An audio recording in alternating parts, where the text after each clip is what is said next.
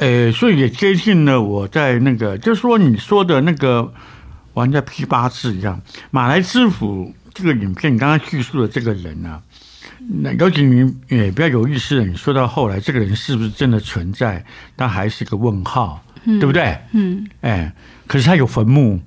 对不对？它有坟墓，但是有墓碑，对不对？有墓碑，但是据说里面是没有尸，对对对对，尸身的。这个这个就是说，你把它串联起来，就电视剧跟六零年代的时候，美国第一次登陆月球的时候串联起来了。因为美国第一次登陆月球的时候，对我们亚洲人是整个电视在转播的，嗯，整个电视在转播，现场转播，现场转播，你有看过？那时候那时候你有看？怎么会没有看过？我们台湾人都在看呐、啊，台湾人都在看那个登陆月球的阿姆斯壮的那个现场转播，都都在看啊。嗯，对。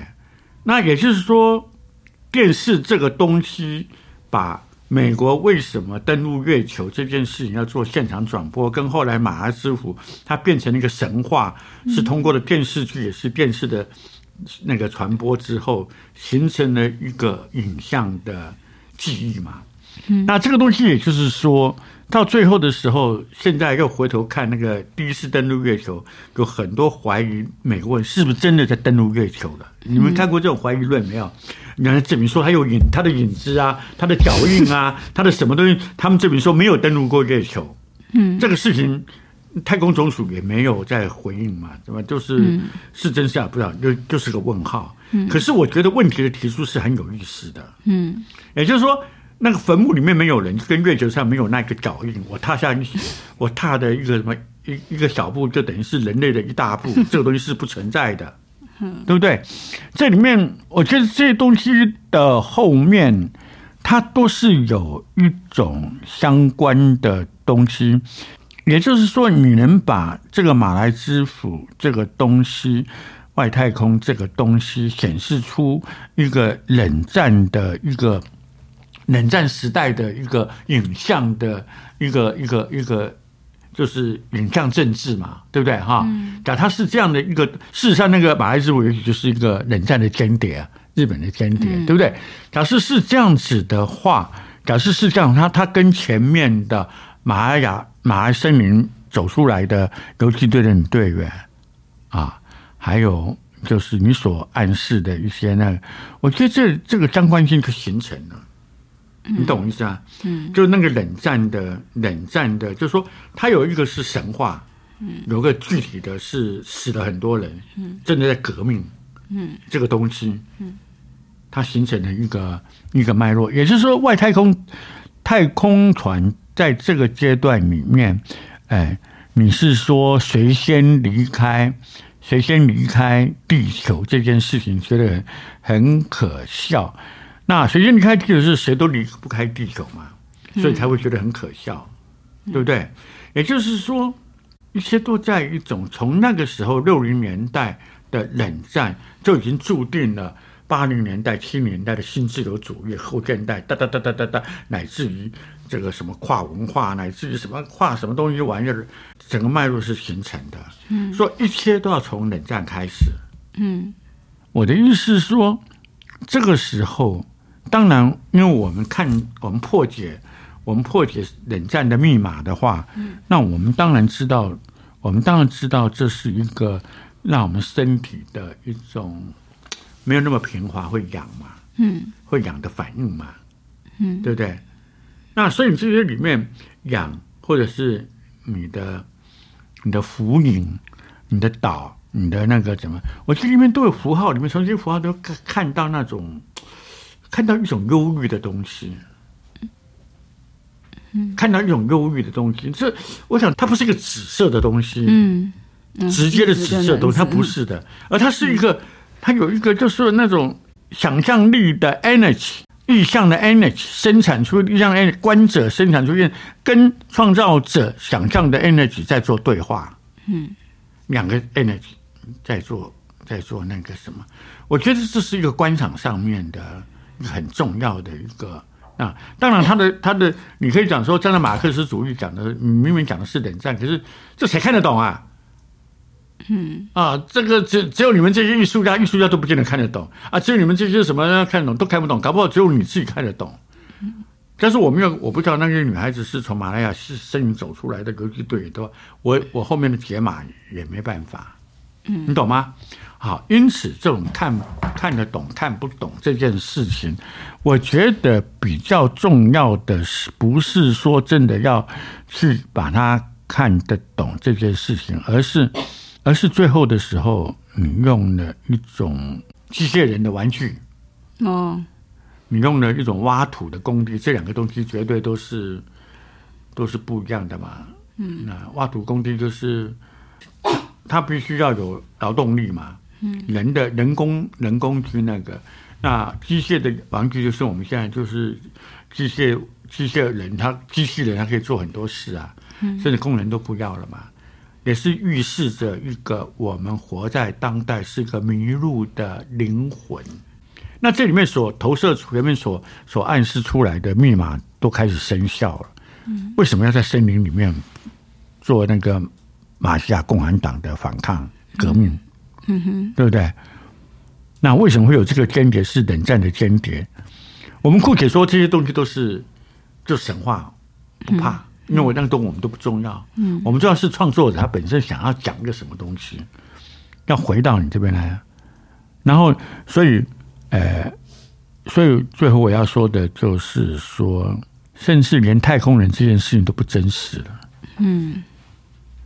也就是说，最科学的也不见得是就最科学。嗯，最科学的是真的没有我们的创、我们的想象力来的科学。那科学就是那种，就是从一到零都可以解决的问题啊。嗯，那我们常常是从零到零啊，我们不要一啊，你懂吗？嗯，那我要这样讲的话，就是说。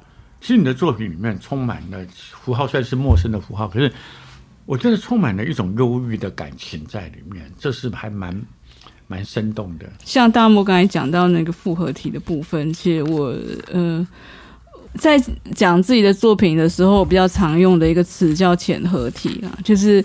呃，就是在这些在这些装置或者是在这些影像里面，这些不同的元素，如果我们把它看，或者是不同的名字、不同的角色，呃，甚至是一座岛屿或者是一个大海，呃，一片丛林，它呃这些东西，它如果我们把它看作是器官的话，当它们被潜合在一起的时候，它们。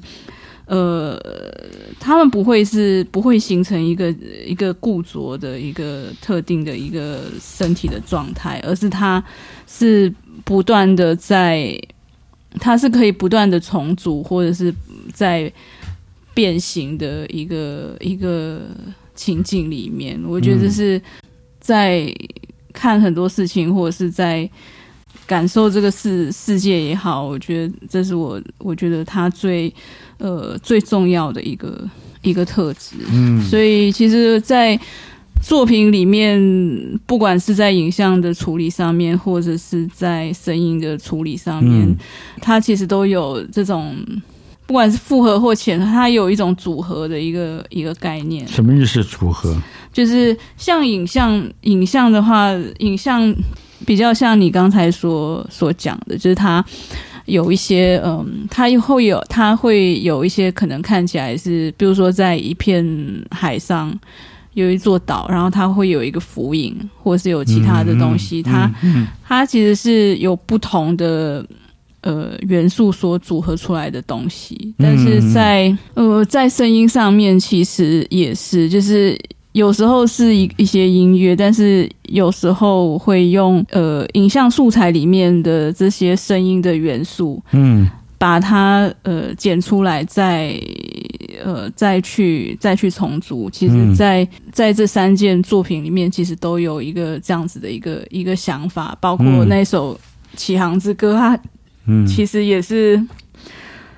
它听起来像是一首新的曲子，但是它有至少有三首不同曲子的一个鬼魂在里面，就是它其实是一个被组合过的东西，不管是它的旋律、旋律，或者是它的歌词，乃至于它的影像，其实都是都是这样子的一个嗯一个状态了。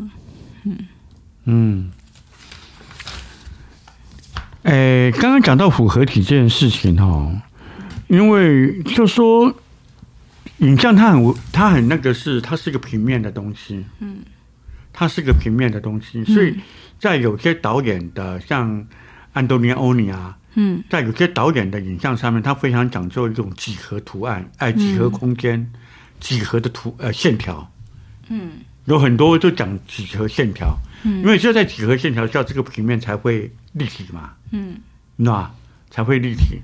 假设他这个平面是永远在一个客厅里面走来走去，讲话跟话剧一样的话，嗯、那它就是平面嘛。嗯，啊，像我们很多电影，那个我们的国语片啊，什么都很多。当然，我讲的很简单是这样。那我觉得你基本上的浮影，或者是你觉得尤其是浮影这件事情呢，我觉得因为浮影。浮影产生出来以后，后面就出很多东西都让我看得懂了，比方岛啊，比方说有人涉水而过啊，还有就是月球，有没有？这个东西我都都都可以形成一个意象的脉络出来解释。那也就是说，你这个复合体，它基本上是一个世界的呈现，就你对一个世界的一个想象的，你对你的世界的告诉，你告诉一个世，哎。就是说你，你你你的你在讲你的世，你在表现一个你的世界，你通过了，呃，这样的一个形式，说你呈现出一个复合体的，里面充满，里面是有复合体的，建构出这个世界。而这个世界的成立呢，它是它是形成了一个，它是通过了平面衬托出来的，所以我们看到这个世界是立体状的，所以它的浮影是立体的。嗯，你懂我这意思吗？嗯它是立体的，也就是说，一个平面世界就形成了。我们用数学的那个平面几何去解析的话，就知道了。对，我的意思是说，浮影越是这种俗气的技法，就是越要越不好弄。嗯，你弄不好就没什么意义。人家说哦，这是记忆啊，这是什么？可是事实上，它后面还有它的思考。美学上的思考，你懂我意思吗？嗯，嗯，我要提供的就是这个东西，因为是你的作品呢，当然这个可以剪掉，所以我要更用心的去谈。对，我不，我不能够那个什么。可是你又是马来西亚人，怎么办？哎，我的意思是说，一个平面世界，你是在展现一个平面世界，我看到了，你只射出来的一个平面世界，嗯。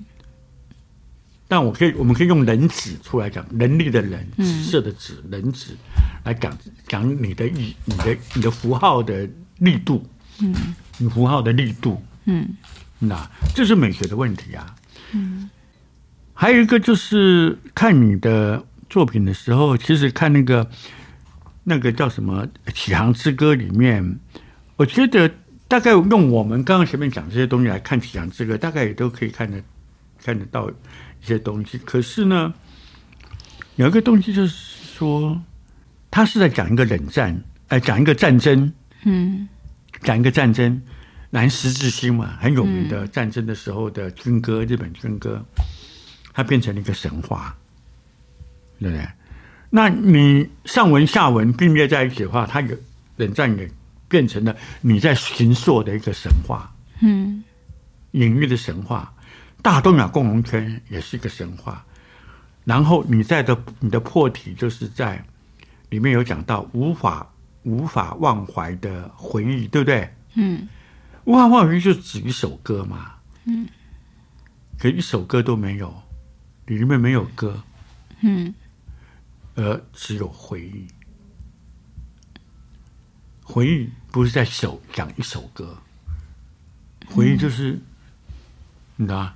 满天繁星里面承载，嗯、天空就美丽了。嗯，那这里很容易变成一种唯心嘛。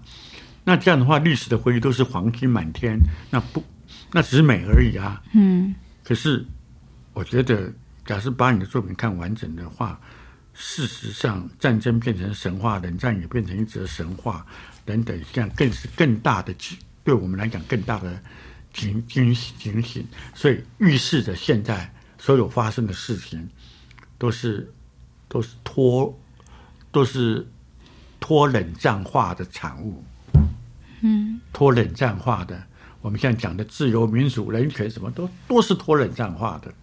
嗯，我们现在讲的 AI 时代，什么 全部都是脱冷战化的。因为冷战，所以才会我们现在的民主观念，我们现在什么观念都是冷战的时候。前面不是讲了很多，现在没老人家没办法再回溯这。可是你可以再重新听的时候，因为冷战，所以产生这个问题，产生那个问题，就空洞化、中空之地嘛，中空的问题嘛。嗯，所以我们现在讲这些东西都没有意义的。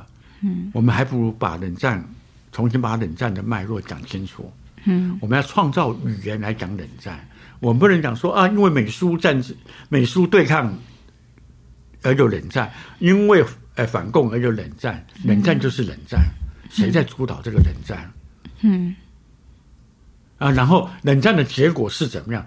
关键的照从你的从你的那个影片里看出来，冷战好好像没有一样东西拖冷战。嗯，没有。那更何况是，而大家都当电视剧看，大家都当电影看。嗯，那事实上，冷战，我们说我看到东西是中空的。嗯，那这才是最大的政治啊，最大的政治策略。那到最后就是冷战，对我们来讲是无法放忘怀的记忆，或者是冷战之前，因为冷战而有那场战争，是一场无法忘怀的历史。嗯，可是里面一首歌都没有。嗯，没有歌里面，有歌吗？我听我没听到歌，我没有我没有听到有人在唱歌，有吗？没有啊，只有旋律。对啊，嗯、就没人唱歌啊。嗯、那歌词一大堆，就没人在唱歌啊。对，就是无法忘怀的回忆，不是说，可是一首歌都没有，可是它有回忆，有记忆。嗯，可是我们的记忆因此而碎片片段，哎，就卡来卡去的，嗯，不完整的，就是这样。这是我今天讲的，就断裂的。我们的记忆就断裂的，OK，嗯、完美的结局吧，我绕回来，熬过来了。所以，我们今天主题讲什么？断裂，对不？对